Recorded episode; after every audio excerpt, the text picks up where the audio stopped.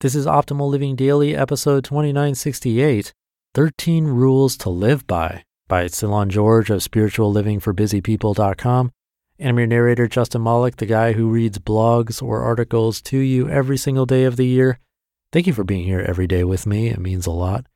We're going to get right to today's post as we optimize your life.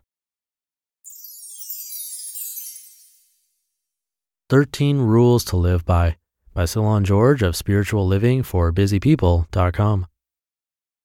Quote, we choose our joys and sorrows long before we experience them. Kahlil Gibran. You're living the life of your dreams. Good career, great friends, luxurious living. You answer to no one. You're widely admired. You're free to live your life as you want. But over time, you find it harder to ignore the gnawing sense of dissatisfaction arising in you. It doesn't add up. You thought you had everything you wanted and needed. You see friends who are going astray left and right. They're unprincipled. They're entitled. They steal and lie to get what they want. Shocked and disillusioned, you decide to leave everything behind for a while. You wander off into the desert to live on your own in a cave. You spend time fasting and praying. You come up with a strict set of rules by which to live your life. To your great surprise, many of your friends have noticed and have followed you out in the desert. They too want to give up their freedom. They want to live by your strict rules because they sense what you sense that living by a set of rules instead of doing anything you want is the path to true happiness. Rules to live by. This opening sketch was inspired by the life of Saint Benedict of Nursia, St. Benedict lived between the 5th and 6th centuries and was one of the founders of Western monasticism. Those who followed him into the desert are known as Benedictines, and they follow the rule of St. Benedict to this day. Most of us today may wonder why would people give up their freedom to follow the strict rules of another? You may be skeptical of the claim that renouncing the world is the path to happiness. You may claim that you're happy living without limits, without rules. Yet the idea of living by rules or a set founding principles is enjoying a resurgence in popularity today, albeit mostly in secular form. We've become obsessed with the science and art of habit formation.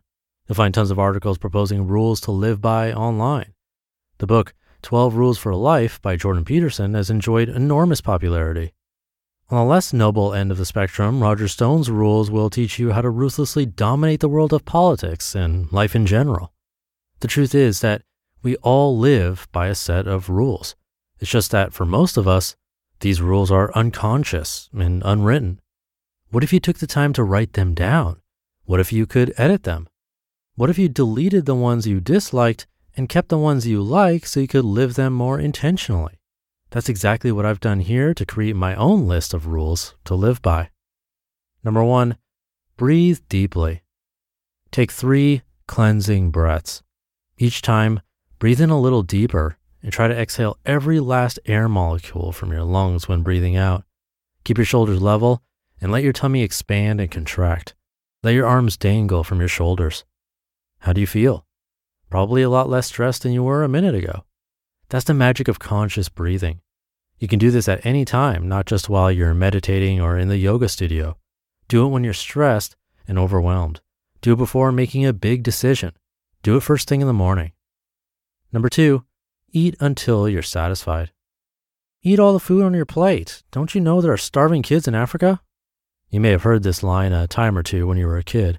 Every time I've eaten beyond satisfaction, I've always regretted it. Furthermore, gorging myself does nothing for starving people.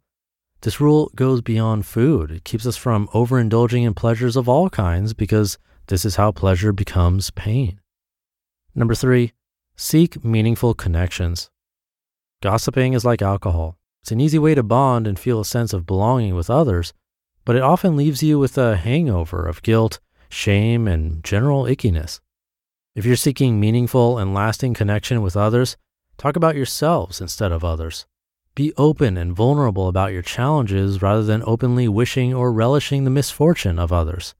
Listen carefully to the concerns of others. Cultivate genuine friendships instead of fickle cliques. You'll build strong and unbreakable connections with no negative side effects. Number four, work on your relationship with money. Money is not evil. Money is a tool. Money is a symbol that points to the deeper reality of human relationships. It signifies our mutuality in the pursuit of satisfying our wants and needs.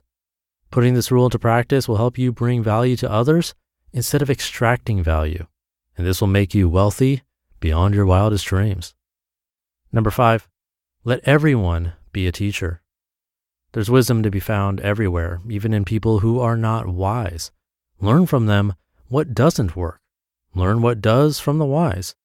Assemble a council of mentors out of them fictional characters, historical characters, inspirational characters, infamous characters.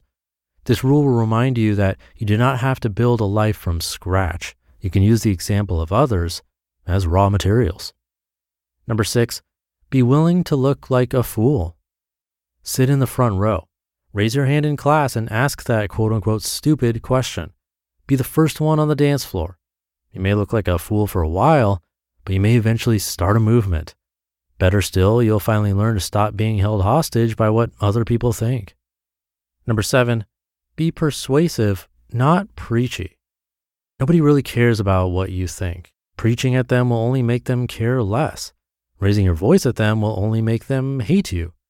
Instead, find out what they're interested in. Find out what they want. Find out how what you're offering intersects with their needs. Only then might they listen to what you have to say. Number eight, listen to yourself. Not the nagging voice in your head, but the tugging of your heart and soul. Try not to ignore it. Try not to second guess it. Sure, seek the advice and input of others. Just don't let their advice cause you to betray your own heart, because the cost of self betrayal is more than you can afford. Number nine, play with children. Spend quality time with your children, nieces, and nephews. If you don't have any children in your life, mentor at risk youth in your community. They'll lighten your soul and you will make them wise. Number 10, pray on your knees. Praying on your knees will help you to be more humble. You'll end the exhausting task of trying to lean on your own strength. No matter what they say, you weren't designed to be the master of your own life. Learn to submit and you will find rest for your weary soul. Number 11, go to bed early. It will solve 97% of your problems. And don't worry, you won't miss a thing. The world will still be here when you wake up. Number 12, don't drive so fast. Wouldn't it be better to savor your life rather than make a mad dash to the finish? You'll enjoy the ride more and you'll be less likely to put others in harm's way.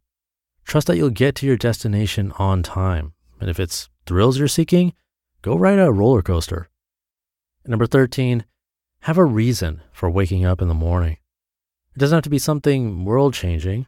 Wake up for your children, wake up for your clients, wake up for your dreams and you may find yourself finally waking up to the life of your dreams.